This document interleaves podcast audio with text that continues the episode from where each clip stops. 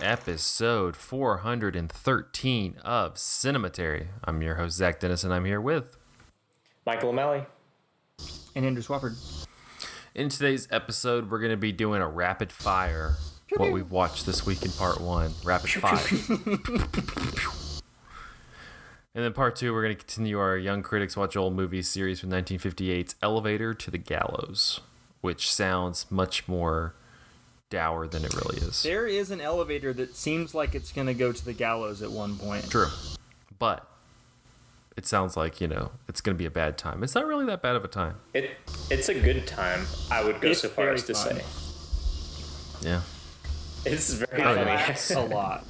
It's a super funny movie. Anyway, Spoilers. That's part two nonsense. We'll get to that later. All right, we're going to start our rapid fire um, part one with Andrew. You have two movies you're you're tossing at us. I do. I'll try to... I'm going to limit myself to five minutes per movie. So let me get my timer pulled up here. When, when I start doing this, that means time's up. Okay. Um, well, I still need to be able to time myself here. Uh, but timer on. First movie we're talking about is Event Horizon, the Ooh. Paul W S. Anderson movie, uh, which I had never seen before. Um, last night we threw a space party, uh, me and Jesse did, at our house, and for the first part of the space party we had two thousand one playing in the background, and then at a certain point we decided we wanted to watch Event Horizon. Um, super good, super scary movie. Like, I was not prepared for how intense and scary this movie was going to get, even though I had heard people say that. I... I guess I had not um, taken them as seriously as I should have when, when the people told me this was a very scary movie. Um, it stars Sam Neill and Lawrence Fishburne. Um, it's kind of like a two thousand one sort of alien-ish thing where we're on a, a big like f- star freighter like way out in space. Um, and they are uh, this this band of astronaut scientists uh, who have been sent to go uh, investigate a ship that once went missing, potentially in a black hole, uh, and it comes back all of a sudden. We don't really know where it went, so these guys go out there to investigate. Um, and, spoilers, you've probably heard this about the movie if you've heard about Event Horizon at all. Um, the ship went through a portal to hell, and uh, it came back and took some of hell with it. So whenever Sam Neill and Lawrence Fishburne enter the other ship, they have to experience like actual eternal torment, which uh, is a thing that I, I really haven't seen on screen all that much. You know, there's a lot of demon movies, there's a lot of like Christian flavored horror movies, but there aren't a lot that actually capture that like kind of, what's the guy's name? Hieronymus Bosch, the painter who like paints the like big murals of like lots of people being tortured or lots of people fucking or something like that. Like, you see stuff like that, uh, like flashes of it um, in this movie. And apparently it was originally N C seventeen and they had to like cut it down um, and like splice some of that stuff together in sort of like this uh, Stan Brakhage like avant-garde way at points. Do we have access um, to that earlier version? Because I would be interested in that. I would love to watch the earlier version, but I, I have no idea. Um, my take on Event Horizon is it's not it's too tame. Really? It's too tame. Oh man, that was not my experience with it. Uh, uh, another thing though that I wanted to point out about it before this rapid fire Uh, recommendation runs out is that um, one way in which it deals with like Christian mythology differently than other movies like The Exorcist or Rosemary's Baby or whatever does is that they actually pay attention to the way that angels and other celestial beings are described in the Bible, which are usually like these kind of nonsensical, almost cosmic horror descriptions of like a wheel inside a wheel and stuff like that.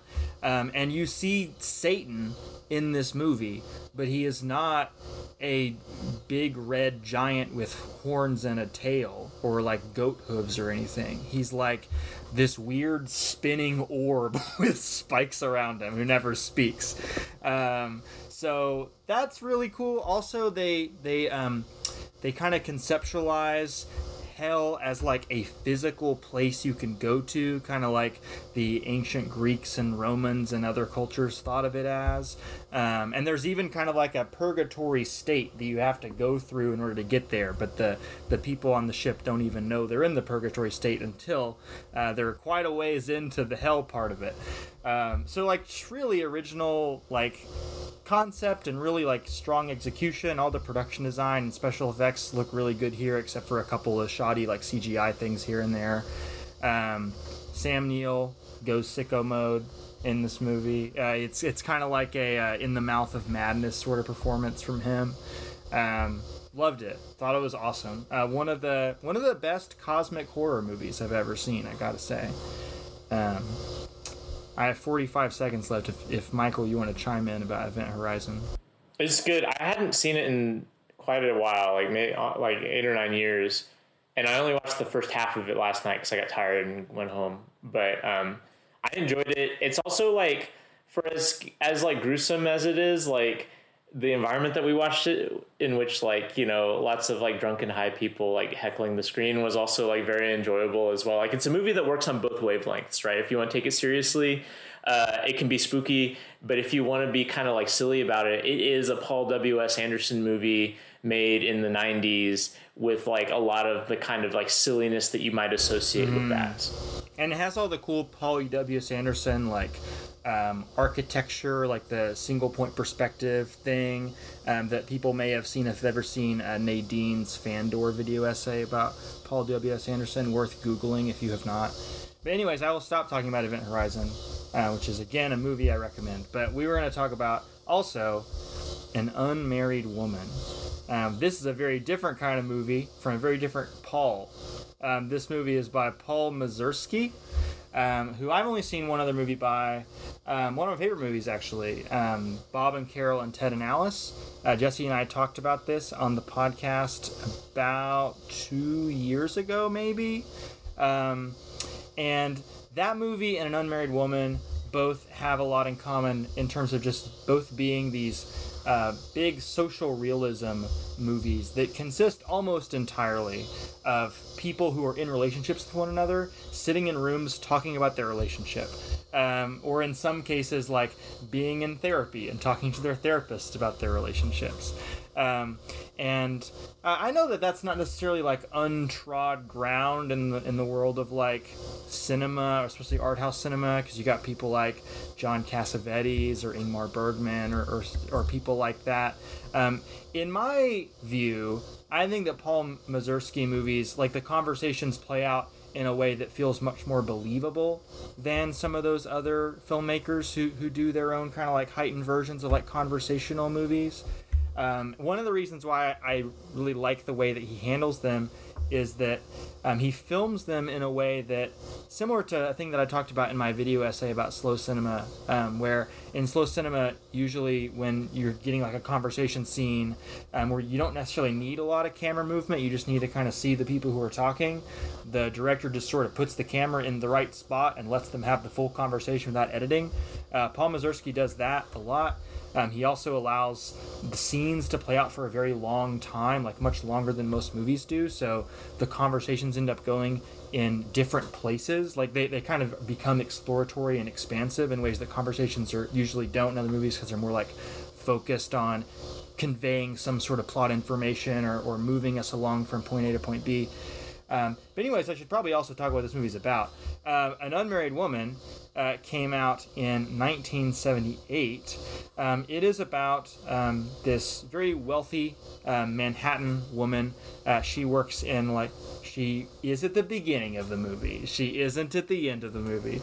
Um, she works at, like, an art gallery. She's an art curator. Um, and her husband is just kind of like a suit, like a businessman guy, and she doesn't really have a ton in common with him. Um, and they also fight a lot, but she does love him, and she has this shared history with him. And there's this kind of complex, nuanced, uh, somewhat tender, if tense, relationship between them. Um, and for the first, like, thirty, forty-five minutes of the movie, you're just kind of getting a sense of what normal is like in their relationship.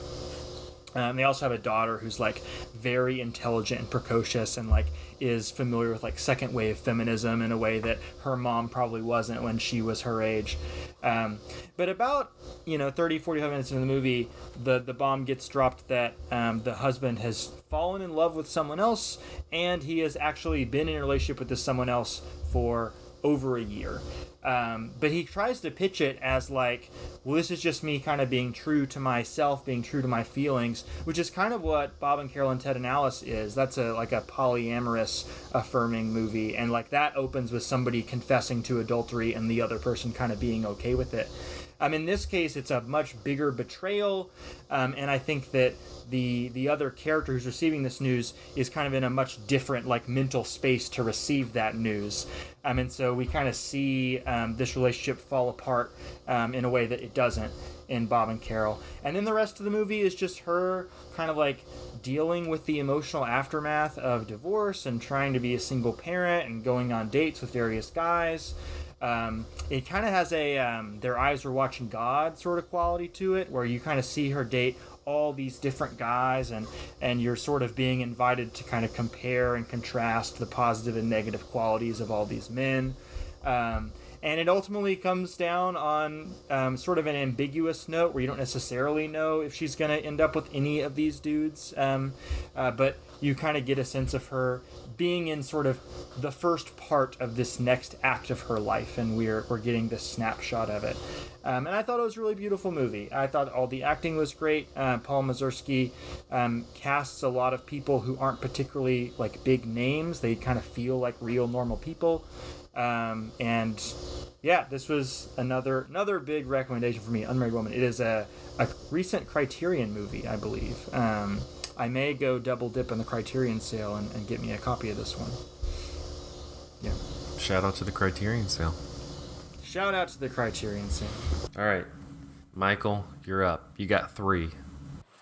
I got three, so uh, I also got my phone set up with the timer so I can, you know, keep myself accountable.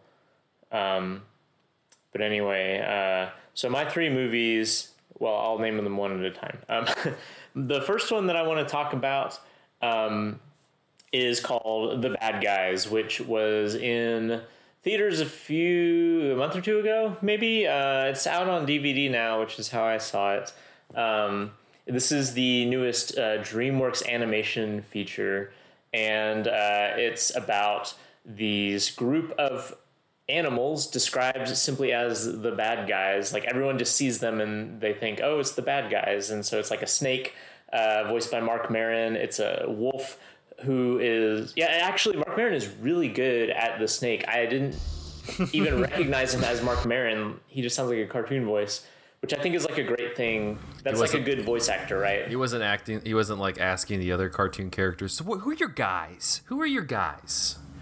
When I was growing up, when I was growing up in the in the seventies, man, you know, I was reading Jack Kerouac, and uh, um, uh, the movie does open up on uh, like a long conversation between the the snake, voiced by Mark Maron, and then the big bad wolf, who is like briefly alluded to as being like the Red Riding Hood, Little Bad Wolf, um, but there's like no connection at all otherwise in the movie. Um, They're having like a long conversation um, about um, what kind of animals they like to eat, and the snake really likes to eat uh, guinea pigs.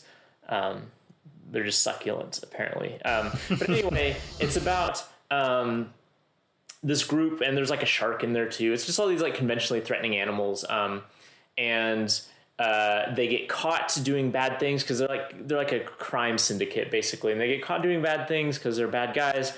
Um, and then um, this guy says, it's okay, I can rehabilitate them.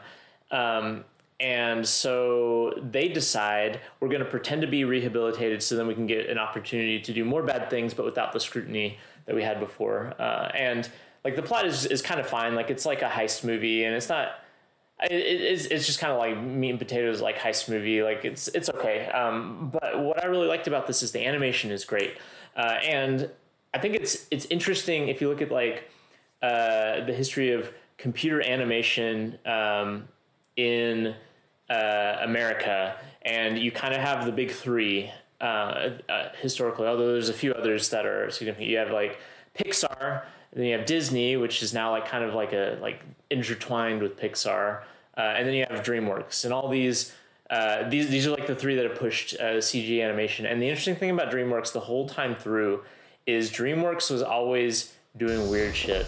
Um, and early on, that means that their movies looked ugly as crap, right? Um, like so many early DreamWorks, like Ants or Shrek or whatever, they just look strange and gross. Um, and that was kind of interesting in contrast to something like Pixar, which was never trying to do something like that. Um, but as time has gone on, and I'm not sure if this is that they have better art direction or the technology has changed enough that they can do this. Like DreamWorks has become like a really interesting visual studio. Um, uh, and I've talked about this before, but like things like the Trolls movies, uh, or the Captain Underpants, or The Boss Baby, like all three, all of these movies, um, or Kung Fu Panda, all of these movies are doing really interesting things that are pushing uh, computer animation away from uh, this kind of like Pixar-looking realism. And uh, this movie is a really interesting example of that. And uh, the movie is, if it were a video game, you, you would call it cel-shaded. I don't know if that's like a, the term you would use for, for just like straight-up animation, but... Um, It looks, it's made to look like, um, in, and it, it does this by mixing actual cel animation with three D animation. Um, it's made to look like, um, uh, like two D, like it's like stuff is made to look two D, um, not like Paper Mario or something, but as if it were drawn almost. Uh, and it, it looks really cool. Um, my thought always with this, and I've said this before, is, uh, I don't know why we wasted this much time with computer animation just so we can eventually loop back around to cartoony animation when we already had that like really slick by the end of the nineties. You know, like if you look at what DreamWorks is doing with, um, you know, like The Road to El Dorado or something like that, um, with, with their drawn like two D animation, that looked really good, or Prince of Egypt. And now they've kind of looped back around to something that is like that, except with like three D elements more so. Um, but it looks really cool. So uh, The Bad Guys, pretty good. Looks really cool. All right. Uh, I had seven seconds to spare on that one, so I'm I'm doing pretty good. Um, next, just there and breathe, you know. Next up, next up is um, Fire Island, uh, which I watched on Hulu. I don't know if this is a Hulu original or not, but um, it it, it is. is okay. So this Can is I say a, every time I see this movie on Letterboxd, I think it's one of the Fire Festival documentaries. That's what I thought at first too, which is why I avoided it. Because uh, I had watched one of those and I was like, oh, that was okay. I think I know everything I need to know about that. Um, but no, um, this is, uh, when, when I actually read into what it is, I was inst- instantly intrigued. Uh, this is an adaptation of Jane Austen's Pride and Prejudice, uh, set in contemporary America, um, at a uh, kind of seems like a resort-y kind of area called Fire Island, which... Me being a like a straight man from Tennessee, I have no window into this subculture, but this is apparently like a kind of mecca for um, kind of uh, gay men from New York to go on vacation, um, according to the movie at least. And Wikipedia kind of like halfway backs it up. So, uh, so that that's kind of the milieu. Is that we went to our best sources? Yeah, yeah, right.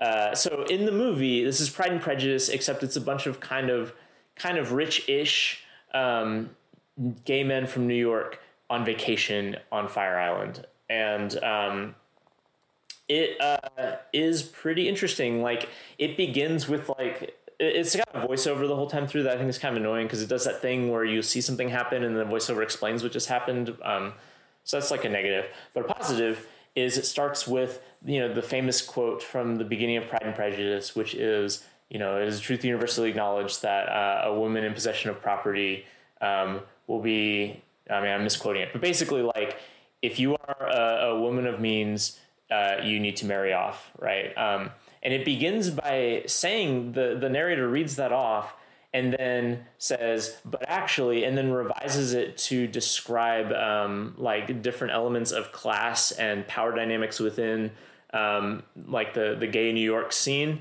Um, which is really interesting. And throughout the movie, they do this where they take the power dynamics and the like economic um, insecurities of the Pride and Prejudice story and don't really change what they are on paper, but by making them um, about gay men in relationships and, and stuff, it kind of transforms them in an interesting way. Um, and so I thought that was good. Um, it, the movie itself is fine. It's a little bit of a mixed bag for me. Like I said, the uh, the voiceover was kind of irritating to me.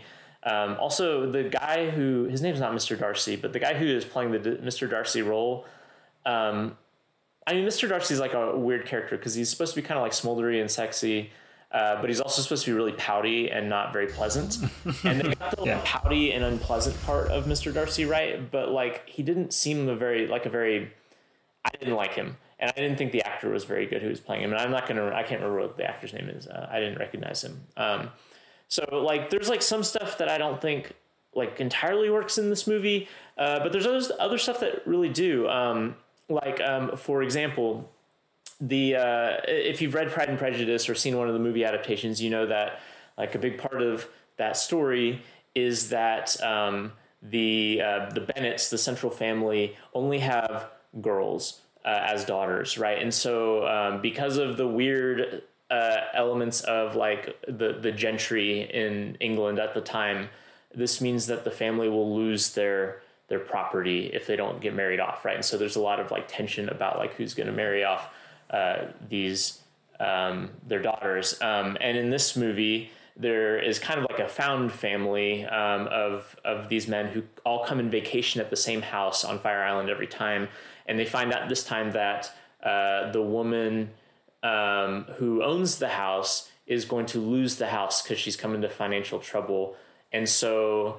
Um, there becomes like a tension to pay, like to find uh, another family or like another group that they can then return to Fire Island with um, the next year if they've like entered into a relationship with this person. And it's not quite that prosaic. I'm kind of simplifying it a little bit. Um, but um, anyway, I think it's it's good. It's a flawed movie, but like if you're interested in seeing Pride and Prejudice updated in interesting ways, I would recommend it.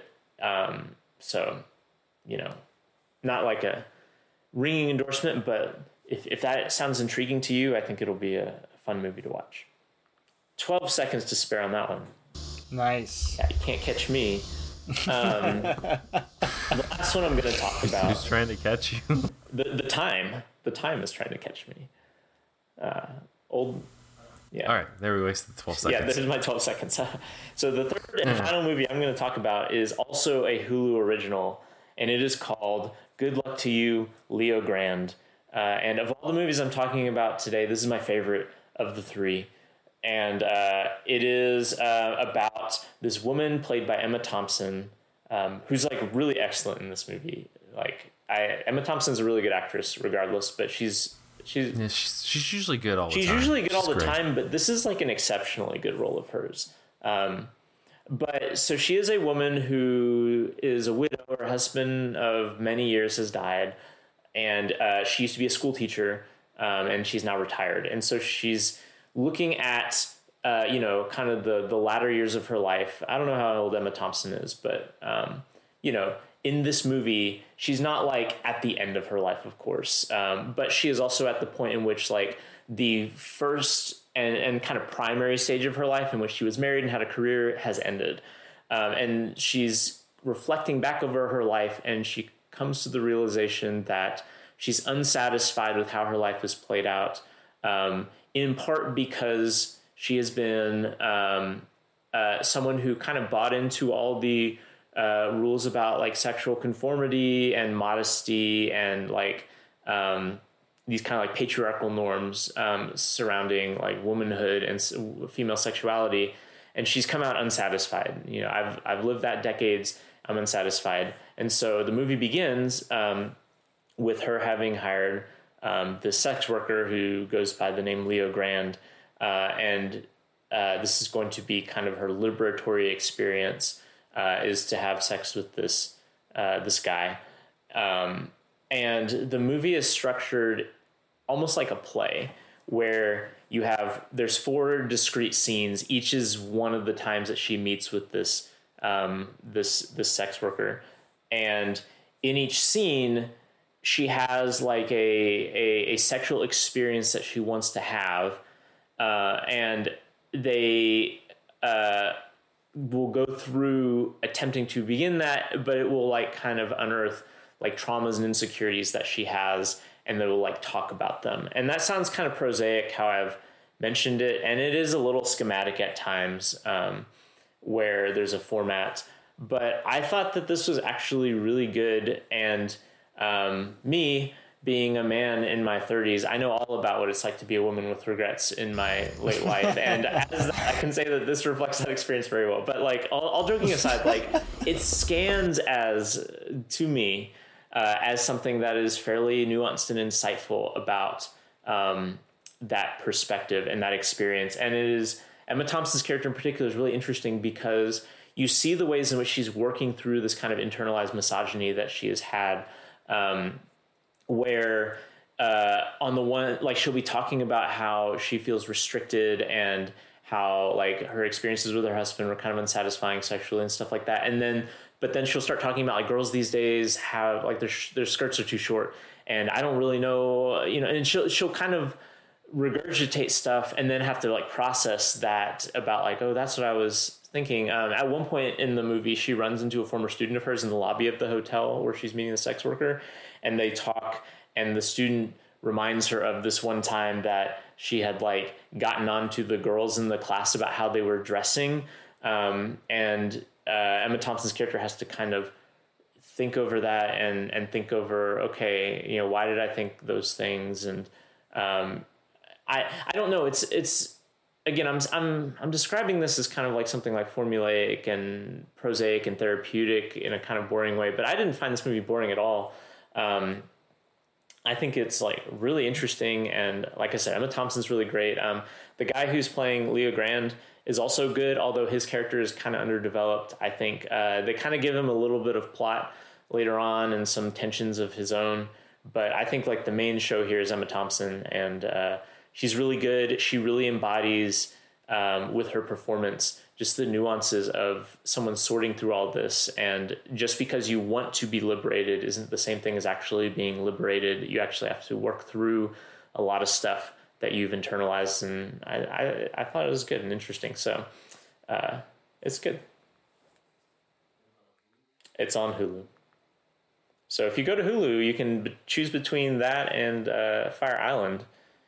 Man, the title and the poster of this movie on Letterboxd really makes it seem like a made-for-Hulu movie that I don't want to watch. But your description sounds like a good movie. Yeah, the, the filmmaking is not very flashy. Like I said, it's structured almost like a play, and it is not filmed like a play, but it is not, also not filmed with a lot of like visual cinematic ambition in mind. You know, it was mostly in a single room.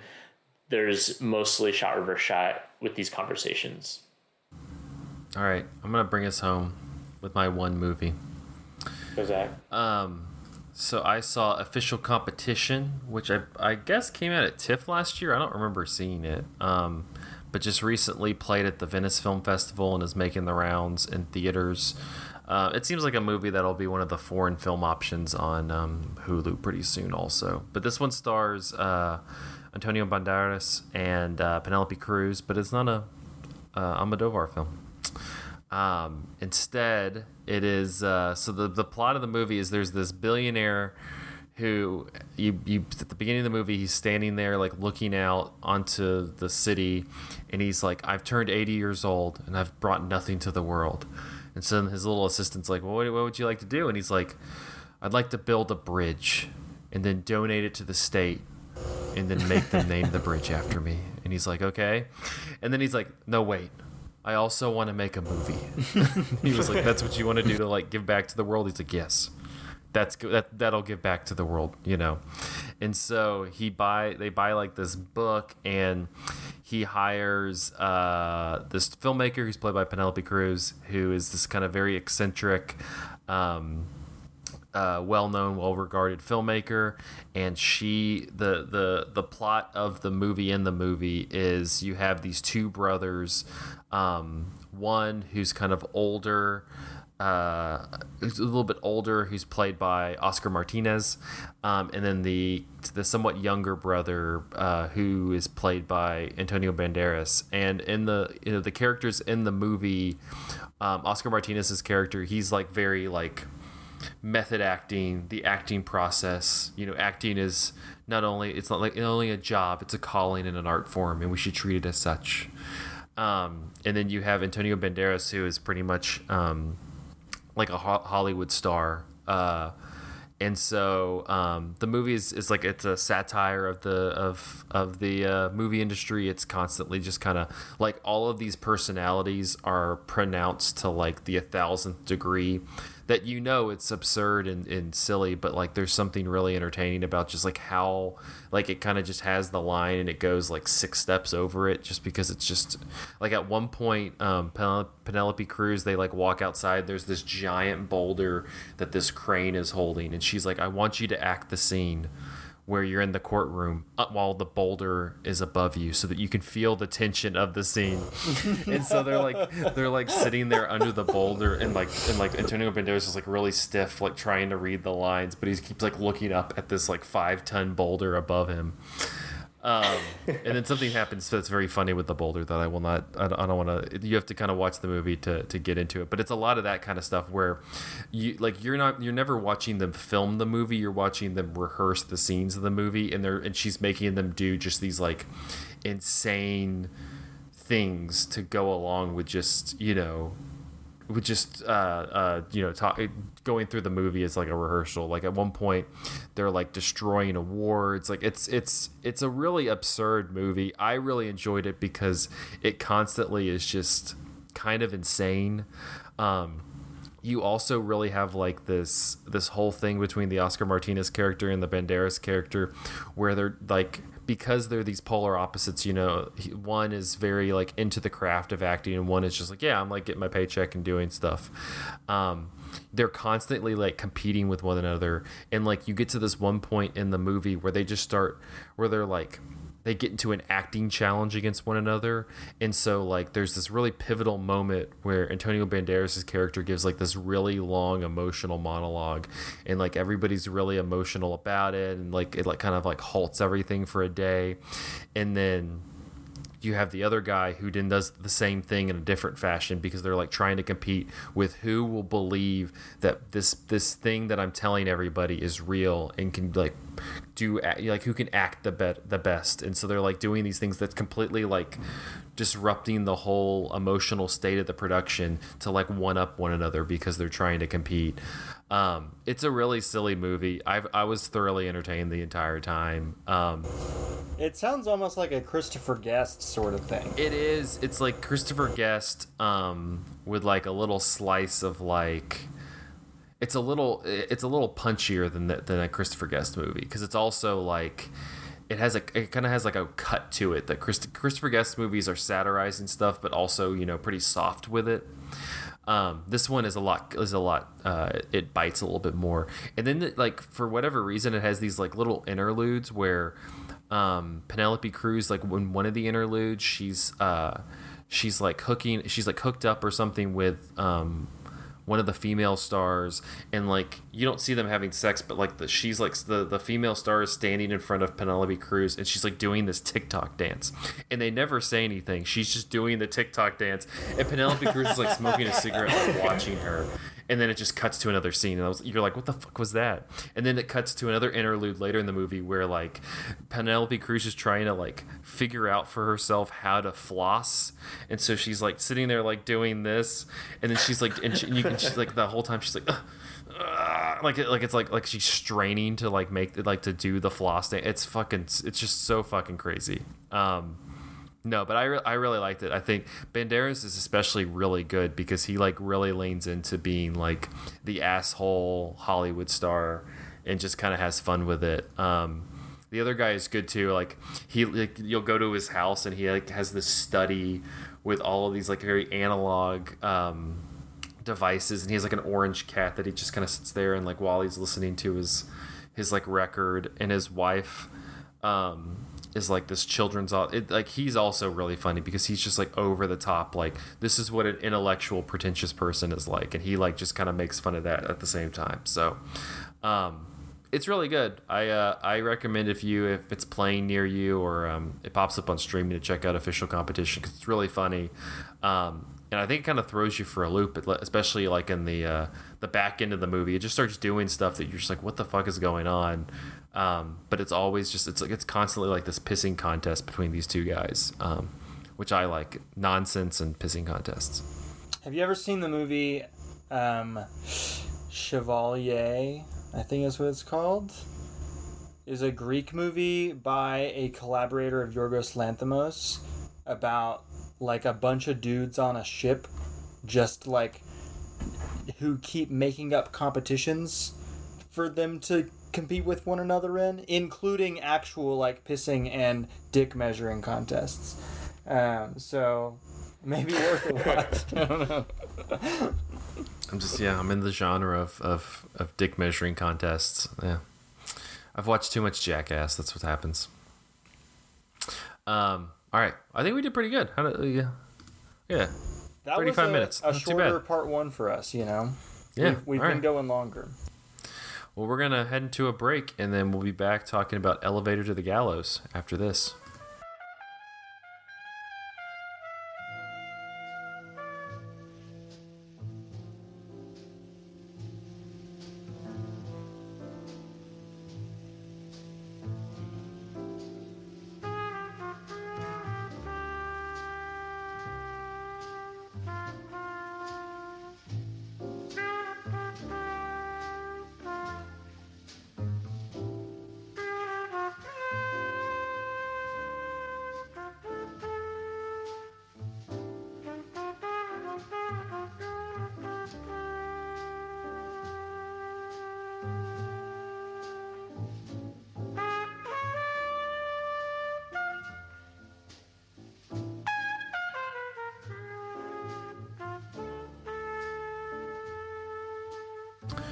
And we're back with part two of episode four hundred thirteen of Cinematary. In this part, we're going to continue our Young Critics Watch Old Movies series with nineteen fifty-eight's Elevator to the Gallows.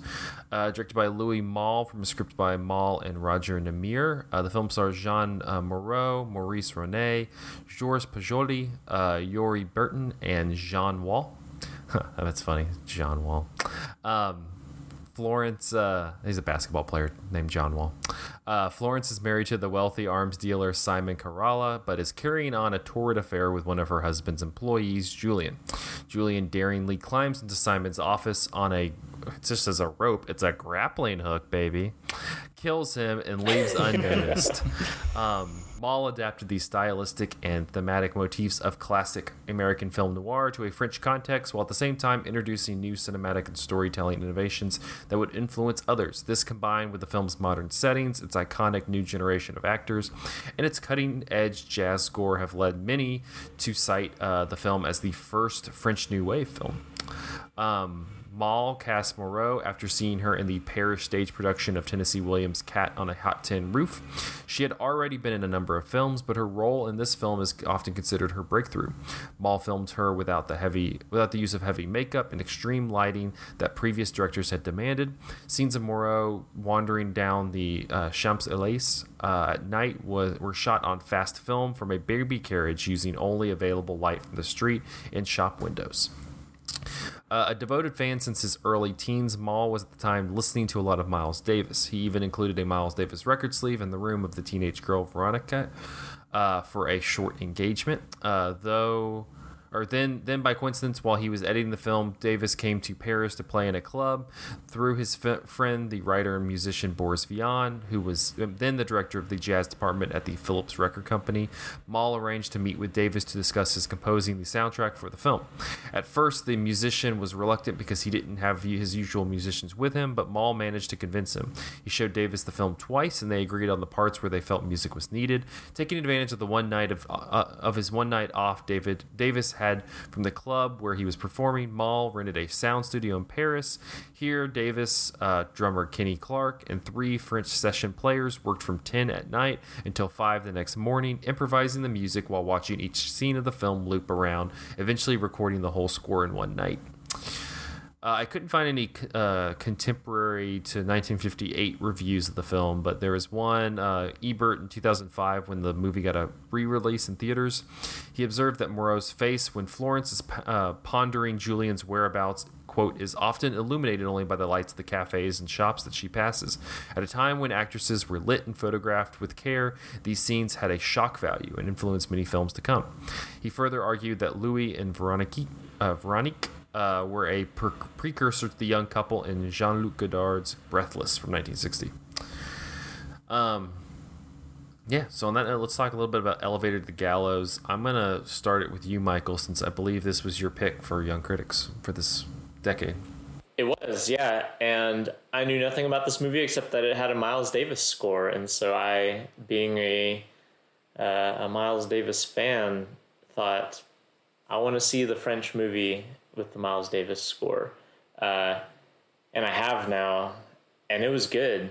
Uh, and I was surprised that the reason I thought it was good was not simply because of the Miles Davis score, which, by the way, is very spare. There's I, I, there's less than half an hour of Miles Davis music on this in this movie.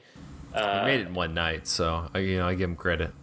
You know, he's got records later on that are like ninety minutes that he made in one night. So, you know, who's, you know, I, I guess everyone grows up, right? Um, but. Uh, Anyway, the Miles Davis music is very good, uh, and we can maybe talk about that later on. But what I liked about this movie that I wasn't expecting was that it is funny, and it strikes me as it it's as I was watching it, I was thinking, this feels like a movie that Joel and Ethan Coen love, and I don't know if that's the case, mm-hmm. but it oh, they have to it love plays this movie. Out exactly like yeah. you would imagine like a Coen Brothers movie. So like you know, the guy goes and murders his boss, um, and then he's leaving. But he does it because the boss's wife pays him. Yeah. It was like a Fargo yeah, thing. Yeah, yeah. The the boss's wife pays him too. Um, and as he's leaving, he notices that he's made one mistake, which is that he's left his uh his the the grappling he hook. Left the he grappling left the grappling hook. hook, and so he goes. And then in in trying to clean up this one mistake, he gets stuck in an elevator. And that throws off the whole plan, and then the movie spirals well, out. He from also the... crucially leaves the keys in his car while his car is running. Yeah, that was stupid. How how Just turn like, off the car. Much of a stupid criminal is this guy? Yeah, so like this is like a classic Coen Brothers like dude gets in over his head because he tries to commit a crime and then goofs it up, and then things spiral out of control. And he spends two-thirds of this movie trapped in that elevator, and we see him try to escape the elevator unsuccessfully several times. And in the end, he just sits in there smoking cigarettes. But then when he finally escapes, he has to go clean up the cigarettes. Uh, He's sitting there smoking cigarettes and, like, drawing on, like, a piece of paper in a way that looks like what a possessed kid in a horror movie has, like, put in their journal. Yeah, and, I mean, it eventually spirals out so that, like, some... some uh, some bad stuff goes down, uh, you know, as it does if you've seen Fargo or whatever. But anyway, I had heard, you know, this is a kind of proto-French New Wave film. And I guess from that, I was expecting something different. I was expecting it to be fairly straight-faced, even though I know that not all French New Wave films are serious. Uh, you know, in fact, Breathless is very playful and and stuff like that, but I was not prepared for this to be like a comedy of errors for half of it, and I really liked it. I was um, surprised at how straightforward it was in terms of the filmmaking compared to some of the later French New Wave movies. Like, Breathless, you're right, is playful, and part of the playfulness is like the weird editing stuff they do, and Agnes Varda does the same thing in like Cleo from nine to seven and La Pointe Court and, and movies like that. Um, but this mostly like plays out like like it looks like a very straight crime movie, but just the events that you're watching are kind of ludicrous, um, um, which is which is interesting. Like compared to that Miles Davis score, which is kind of serious and sultry. And Michael, you were talking to me last night about how it, it feels like the the shtick that people do when they're making fun of like the. the smoky noir where the guy is sitting in his detective office and you're hearing like saxophone playing and stuff like that. And I I don't know if this was like th- one of the inspirations for that to become popular or if it was playing off of something. Um, yeah, but- yeah, because I mean a lot of those old film noirs don't have jazz scores. They have like classic Hollywood scores. And so I'm not sure where that trope came from, but it's in this movie. It might be from yeah, this. Yeah, maybe. This is, um, I think, like a very accessible, both a very accessible noir and a very accessible French New Wave movie. Um, if I was to teach a film studies class, which I've never gotten a chance to do, unfortunately, um, I would probably teach this as like the French New Wave movie we do, or like a French New Wave movie we do, because I could see students like really tracking with it in a way that I don't know if they would with something like Breathless or La Pointe Court or four hundred blows or something like that. Like those movies can be kind of dry in a way, you know? Well, and like specifically with Breathless and a lot of the Godard movies, um, before he gets real weird, those are those are much more complex uh, in their relationship to the kind of classic Hollywood movies that they're inspired by. Whereas this is just a few clicks away from, like you mentioned, like it's it is defi- like it's clearly its own thing, but it's also clearly much more clearly rooted in that sort of stuff. It's less ironic and detached than like a Godard's like Breathless or um, some of those other ones he made in the sixties. And I I think maybe that's why I responded to it so well, is that I was expecting it to be uh more more de- more detached and more uh like conceptual than it is, but it's really enjoyable just on its face, uh irrespective of its relationship to uh uh you know American genres. Like it you know I I don't know, like a lot of those a lot of those French New Wave dudes were were film critics, and I have no idea what um the background of Louis Malle is, but he doesn't strike me as having the same sort of like, I've seen all the movies and I'm now going to drolly riff on them sort of sensibilities that some of the like French New Wave films have. Uh, he, he seems to be approaching this much more from a, he just seems like a fan. He does. Seems like he's enjoying participating in this genre, right? He does. Um, I, th- I, I was, I was surprised just how, um, It, it it feels like a very seamless movie. It just kind of, it very much like scoots along um, at a very like steady pace, and is, you know, it gets a little bit, um, it kind of slows a little bit down when you're in the part where the young couple is with the German couple at the motel, because they're just kind of, it's just kind of them hanging out and like drinking, and the the the guy and the young couple is just so um, irritable to be around. The guy offers him champagne, and he basically says like, I'm too much of a leftist to drink champagne. Like, have you real have you realized the horrible things that are happening in the world? I can't drink champagne at this moment. I'm not just a like, champagne socialist. The whole like interaction between the the German couple and this couple is really funny to me, until it becomes like really tense and kind of like serious. But it It's yeah, when like she like all much. of a sudden is like, well, the only thing there is to do is for us to kill ourselves, and he has no. We don't have a conversation about that at all. He's like, okay. Like, that's yeah. another thing too. Like, they like pay that off later in the movie, where they like uh, they've like attempted to overdose on sleeping pills, and then they wake up and they're like, oh shit. Well, well, Jean Moreau's character walks in, and they're, and they're just kind of like sitting there like, uh, and like he's in the bathroom, and she's like, you idiots! Like he couldn't even. They barely acknowledge her. I would be like, who are you? How did you find us? What do you want? No, there there are a lot of the humor just because they're they're so stupid um, on their own, and then like the way that they interact with people, because he seems to hate every person who has ever lived on this earth. and and the and like the German guy's like trying to start conversation, and like because they're pretending to be the guy who did the hit on the on the boss earlier, um he's like talking to him about like his time in the service or whatever, and he's just like, he's like, well, did you see any Germans, you know, there? And he's just like, no, I didn't see any Germans. And he's like, I, are, are you One? Sure? You know, like, do you know what the war was? And yeah. he was just like, he's like, no, I didn't see it. And he's just like, oh, okay, well, that's weird.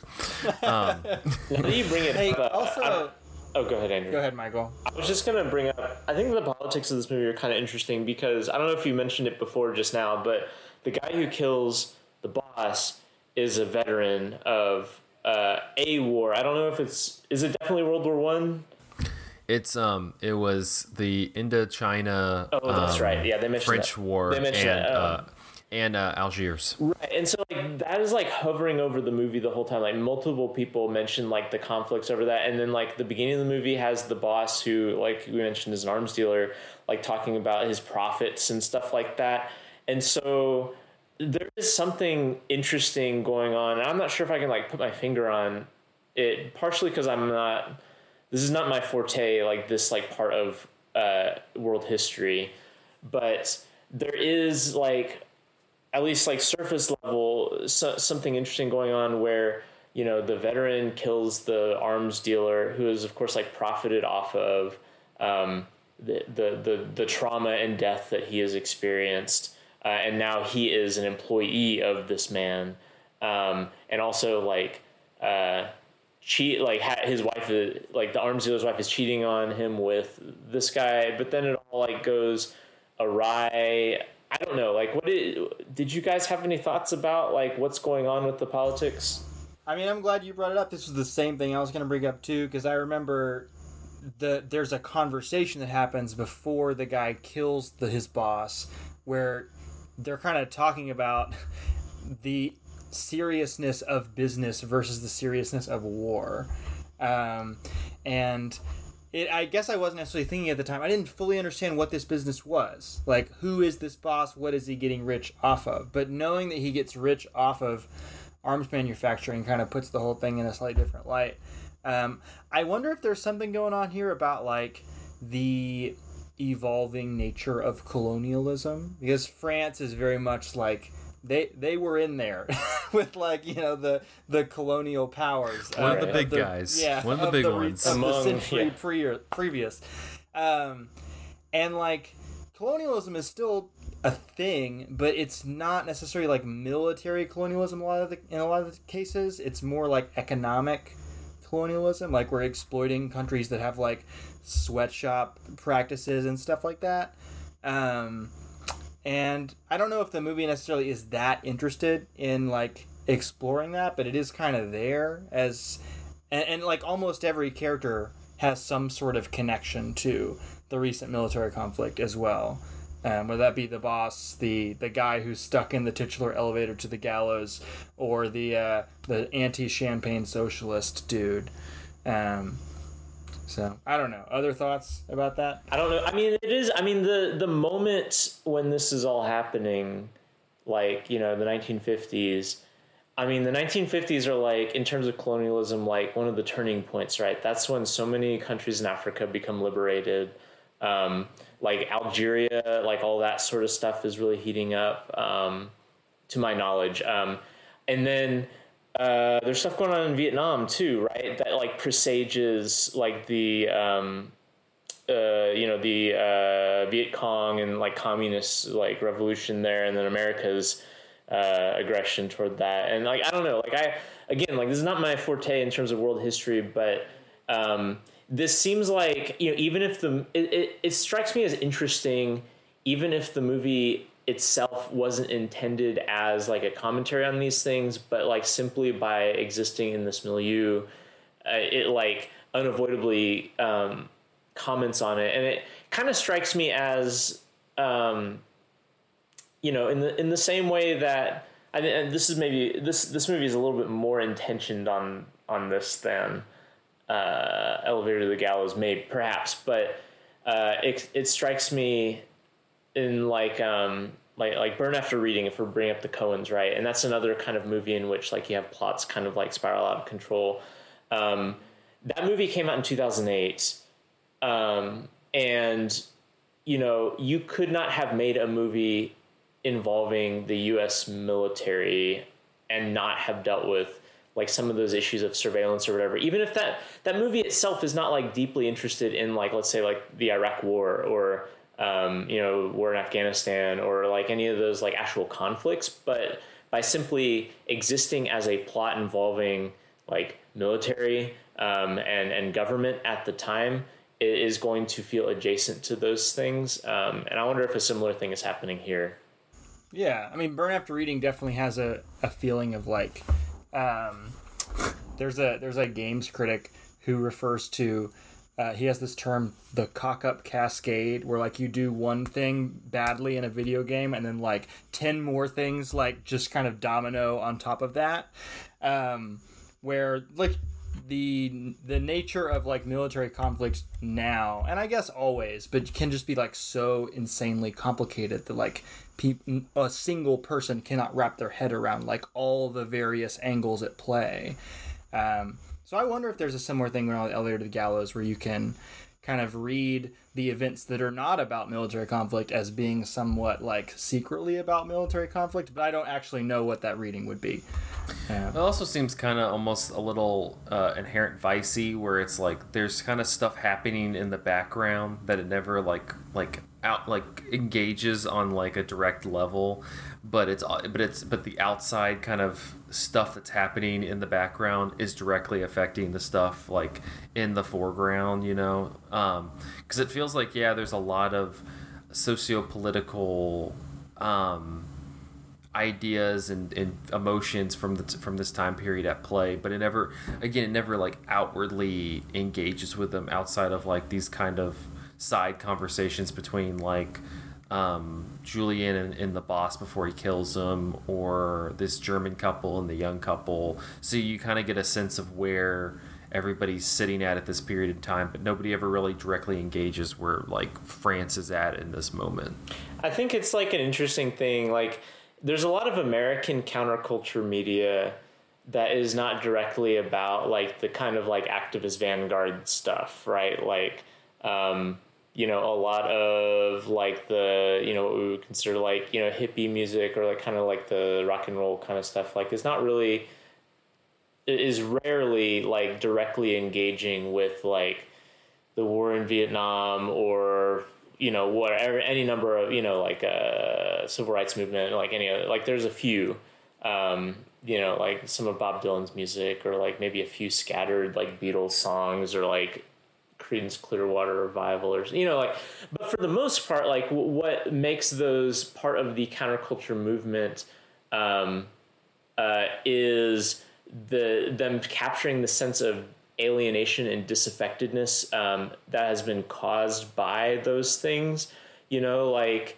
uh, at least in America, you know, there's a major rift in terms of what the American like government apparatus is doing and how like the youth culture felt at the time. Um, and like that rift kind of describes what, at least for like people who weren't like, you know, you know, uh, you know, Marxist activists or whatever, which was like a huge contingent of, of the counterculture. But like a lot of the media represents like the alienation um, of that, like the alienation from like the world around you as you no longer feel a part of um, whatever like movement uh, is is animating your society. And there's a, I feel like that there's a similar thing that goes on with the French New Wave. Um, and I mean, like, people like uh, Jean-Luc Godard get, like, explicitly political eventually, um, you know, in his mid and late sixties stuff. But, like, early on, like, there's a lot of, like, you know, I mean, we use the word, like, ennui, the, the French word, to describe this kind of, like, sad alienation. And I think that, you know, it's not insignificant that that kind of thing in film is happening at the same time that, you know, a lot of these, uh, you know, kind of global like colonialist orders are um, shifting and changing, and in some ways like, you know, youth movements feel disconnected from that. Um, and I mean, like if you go back to stuff like uh, The Stranger, right, like Albert Camus and like a lot of those existential literature that informed uh, like the French New Wave, like those are very political, right? Like uh, The Stranger involves um, like a murder um, with an Algerian. Uh, and like a lot of that like um, stuff. And I think a lot of the legacy of those is more of the kind of interior stuff, um, you know, and an emotional landscape that that describes. And like, how do we create meaning out of systems that we've become alienated from? But that's like kind of inseparable from the like political context in which it occurred in. This movie is not, the movie I'm about to mention is not embroiled in any sort of like military milieu, but what you're describing about the, the alienation and the ennui that these characters experience reminds me the most of um, Vivre sa vie, uh, the Jean-Luc Godard movie with uh, Anna Karina, where she's just kind of like bouncing around the city, having sad conversations with people, and eventually becoming a prostitute, right? There's, um, there's like a political angle to it, even though it is mostly about the emotional experience of people living through like this culture in this period of history, right? It reminds me a lot of um, just thinking about kind of uh, uh, how it's handling the the zeitgeist of the moment. It reminds me a lot of like um, some somewhat early Kurosawa films, as well as some Ozu films, where just like dealing with the zeitgeist of post uh, World War Two Japan, and just kind of like the the cultural um, feeling of not only um, how people collectively felt, but like different roles in society and how like Western um, Western thought and Western business and things like that start to intersect with like the Japanese values that came beforehand, um, and just kind of how like it's never, especially in in in Ozu's movies, it's never like they never expound on that, but it's always yeah, something it's that's sitting backdrop. there. Yeah. But it's always there, just like sitting in with these characters as they kind of go about, you know, as they think about their, the, you know, their children or their generations come after. Like they're thinking about how they were brought up compared to how the, the these these other generations were brought up. And to me, a lot of the characters, um, especially the young characters in this, kind of feel like a reaction to that. Like the the the leftist no champagne kid is kind of like this. Um, you know, he's somebody who hasn't had to come up against uh you know a lot of these conflicts, and, and probably just got the you know the tail end, if anything, of like World War Two. So he's kind of in this like post-war, like that kind of stuff is not permeating him as much as, as like some of the older characters. So it's kind of interesting to see how, as, how he you know how he interacts with these characters compared to how a lot of the older characters, you know that's why the, the whole interaction between him and the German couple is so interesting, because the German couple are kind of coming at it like, yeah, it's it's kind of a you know interesting thing that we're here in France in the in the first place, to be honest. Um, if we could completely switch gears, Um, I want yeah. to talk about sort of the structure of this movie and, and the various characters all sort of like spinning off in different directions, uh, because there's not really a protagonist here. You think it's going to be the guy who kills his boss, because that's who we're following for the beginning of the movie. But once he gets stuck in the elevator, we're really not following him anymore. We're kind of checking back in with him.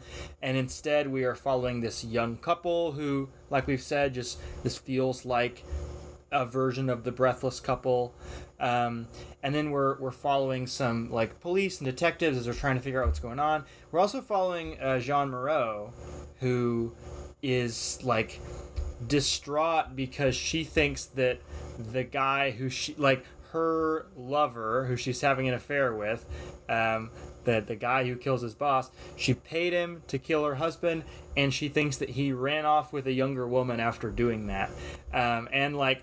Her scenes, I think, are really interesting because almost nothing happens in them. She's just kind of walking through the streets. She's walking through very fast traffic, very slowly, like just eyes straight ahead, not even really registering the danger that is like around her. Um, and then later you see her walking in the rain, and there's like beautiful close-ups of her kind of like sobbing with like rain streaking down her face as well. Um, it's a really like interesting just thing to put in this movie, and a really good performance too, I think. And it's very much uh, complemented by um, the Miles Davis score, which, which we talked yeah, about a little bit. Yeah. Like it is almost cliche now to like have like this kind of jazz score while like you're walking through the rain, like emotional. But at the same time, you watch like this movie and you're like, yeah, this damn, this is really, this is about like, this is it. Yeah.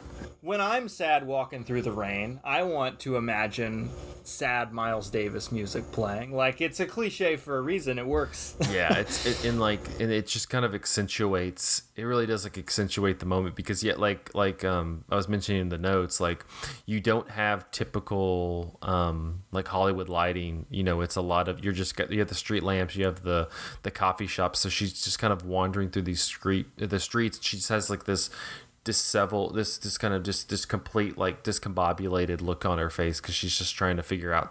And you have the the kind of inner monologue going um with the jazz music in the background. It is it's very like French film but at the same time, it's very effective. Yeah. Oh, it's French film. It's French as yeah. fuck. Yeah. Yeah.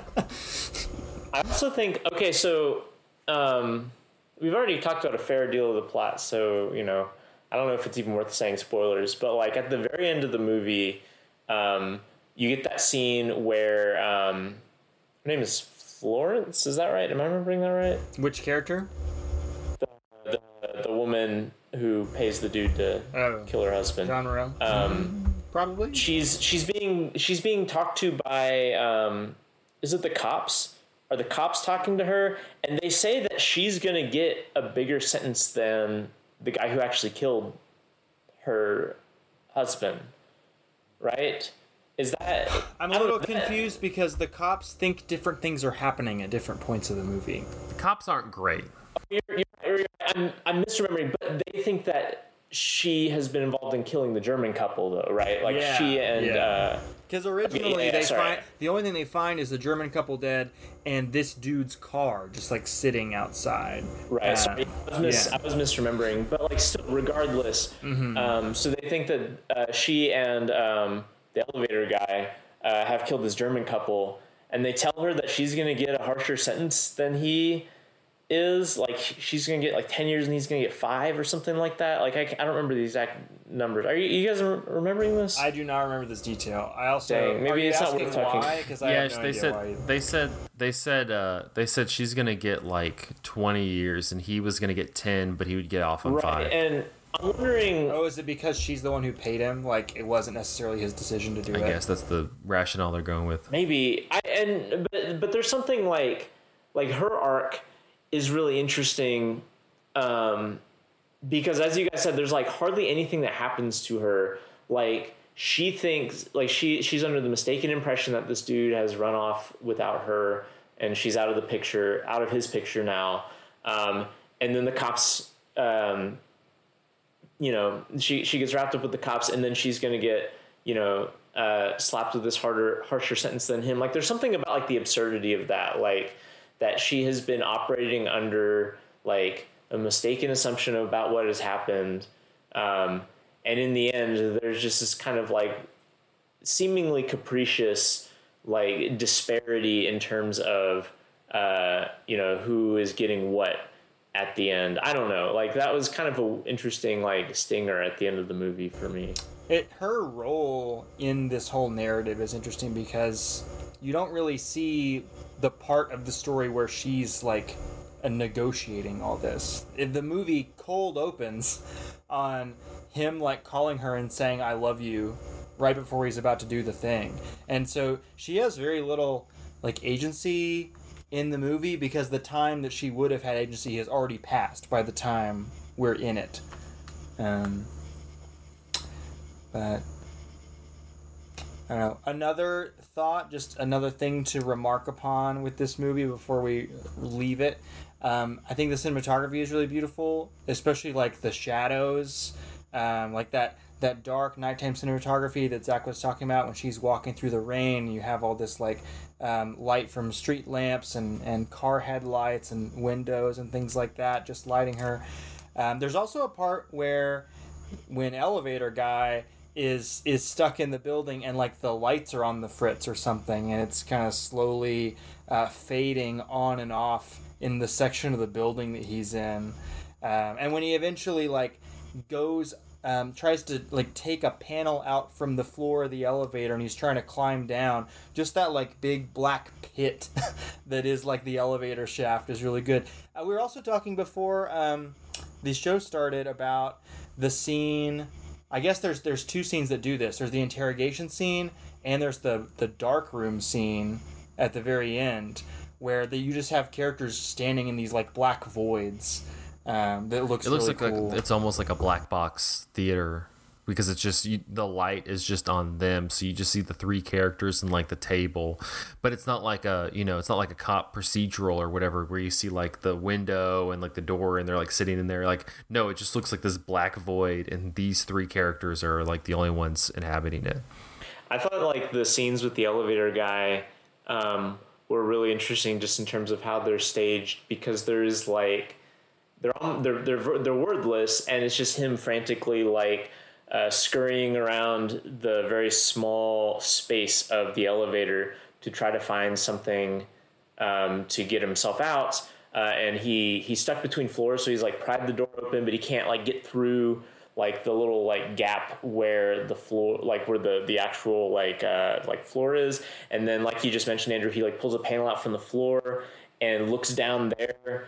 Um, and I don't know, like there, there's something about elevator shafts, and this is true regardless of the movie, but elevator shafts are really unnerving because, um, You're you're seeing the guts of something that has been designed so that you can't see it, because elevators are really kind of scary things because you're just suspended in this. In I know people who won't take elevators because right. They're freaked out by them. Yeah, yeah, and uh, you know, he like pulls out the floor and looks, and you see like the cable that is like holding the elevator there, and like you mentioned, like the huge just pit of a shaft, um, and. Uh, I don't know, like those sequences almost struck me as like um like uh like like Charlie Chaplin's Modern Times, or maybe something like Tati or something like that, where you have these huge um machineries of modern technology and the human person just is is kind of trapped in that environment um at and at its mercy, which is is kind of cool. Like and and the way it's shot, I think, really accentuates that, like where, you know, the, the abstraction of an elevator shaft really comes through. Um, and it's just these kind of pieces of machinery that are too big to, for a single person to manipulate. And then a hole, that's all that it is. And there is kind of like a cold sort of, um, clinical feel to the way the movie looks, even though the events of the movie are, are really over the top, and the emotions of the movie for the characters are often over the top. Like, you don't have a lot of moving camera, except the the parts where Jean Moreau's walking through the rain, really. Like, for the most part, we're just kind of, like, stuck in these spaces with people. I could definitely see that. Mm-hmm. And it's a pretty wordless movie throughout, too. I mean, once he's in the elevator, he doesn't really have any lines till the end of the movie. Jean Moreau doesn't really have any lines until the end of the movie. Even, like, when she has conversations with people, um, the audio, like, fades it out. Like, we're just listening to Miles Davis, and we can't hear what she's saying to, like, some random, um, like, uh, baggage handler that she, like, walks by on the street. Um, and then when you have you have the, the couple, the couple on the run, the the woman is speaking quite a bit, but the guy just, like, doesn't respond to her most of the time. Um, so it there's kind of a... a really heavy reliance on like visual language um, to convey this movie's ridiculous plot. Any any anything any last thoughts as we uh, we head out of the elevator to the gallows? We t- Have you guys seen any other uh, films by this director? I've seen my. See, I've never Andre. seen that one. I feel like I got to see that one. Wait, whoa, whoa, hold on. I know you said this earlier in the podcast, but. For whatever reason, those dots didn't connect to me until just now. Yeah. No, it's the Mighty North Andre guy. Uh, you know what? Uh, I've seen Au revoir les enfants as well. Yeah, um, is that good? It is really good. It's horribly sad. Um, I mean, it's, it's a Holocaust movie, um, basically. So, um, but yeah. It's good. Man, okay, so I've seen several of these. Never mind. Um, question answered. Um, there was a thing I was going to say. I can remember. Oh, um, I was watching this with Jessie today, and she was wondering, like, at what point did did France stop doing the guillotine thing? Um, and we looked it up because uh, there's a guillotine on the cover of the the Letterboxd poster, um, and it you know the title also mentions the gallows. We don't really know what's going to happen to this guy once he gets caught. But we know he does get caught. Apparently, um, the French were still doing the, the guillotine until, like, the eighties or the nineties. Um, oh, my God. So it's very possible this guy does just get his head chopped off at the end of this movie.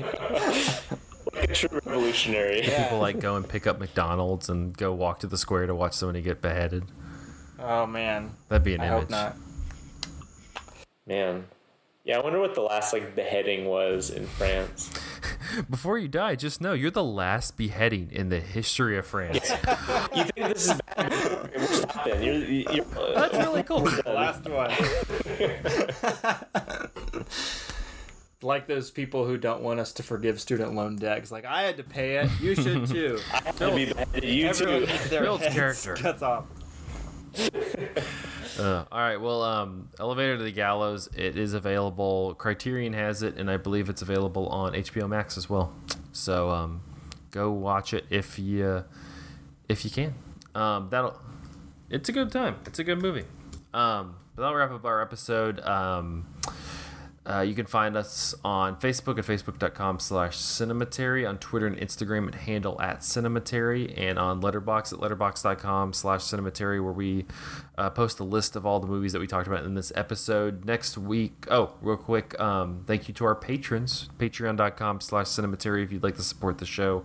Thank you to Cam, Chad Newsom, Corey Willingham, Candace Sisson, Ron Hayes, Teresa Marsati, Titus Arthur, and Ty- Tyler Chandler. Thank you so much for your patronage. Um, next week, we're going to be continuing our Young Critics Watch Old Movies series with Faster Pussycat, Kill Kill. We're doing some Russ Meyer. We're bringing I'm gonna Russ say it Meyer like, with to that, the podcast. With that much emotion next week also. Faster Pussycat, Kill Kill.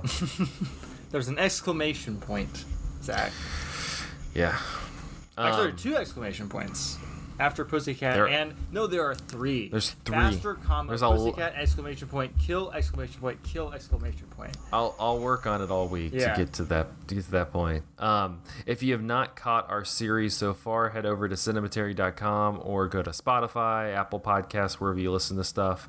Um, you can listen to the episodes, and then also head to the website to see what we got coming up next. Because after. Uh, After this, after Faster Pussycat, Kill Kill, we have one, two, three, four, five left. So um, check them out and, uh, yeah, catch up. We've had some good ones so far. I just, you know, had people talking to me about Bicycle Thieves and Treasure Sierra Madre. Enjoy those episodes. So get to it. Anyway, until next week, thank you for listening.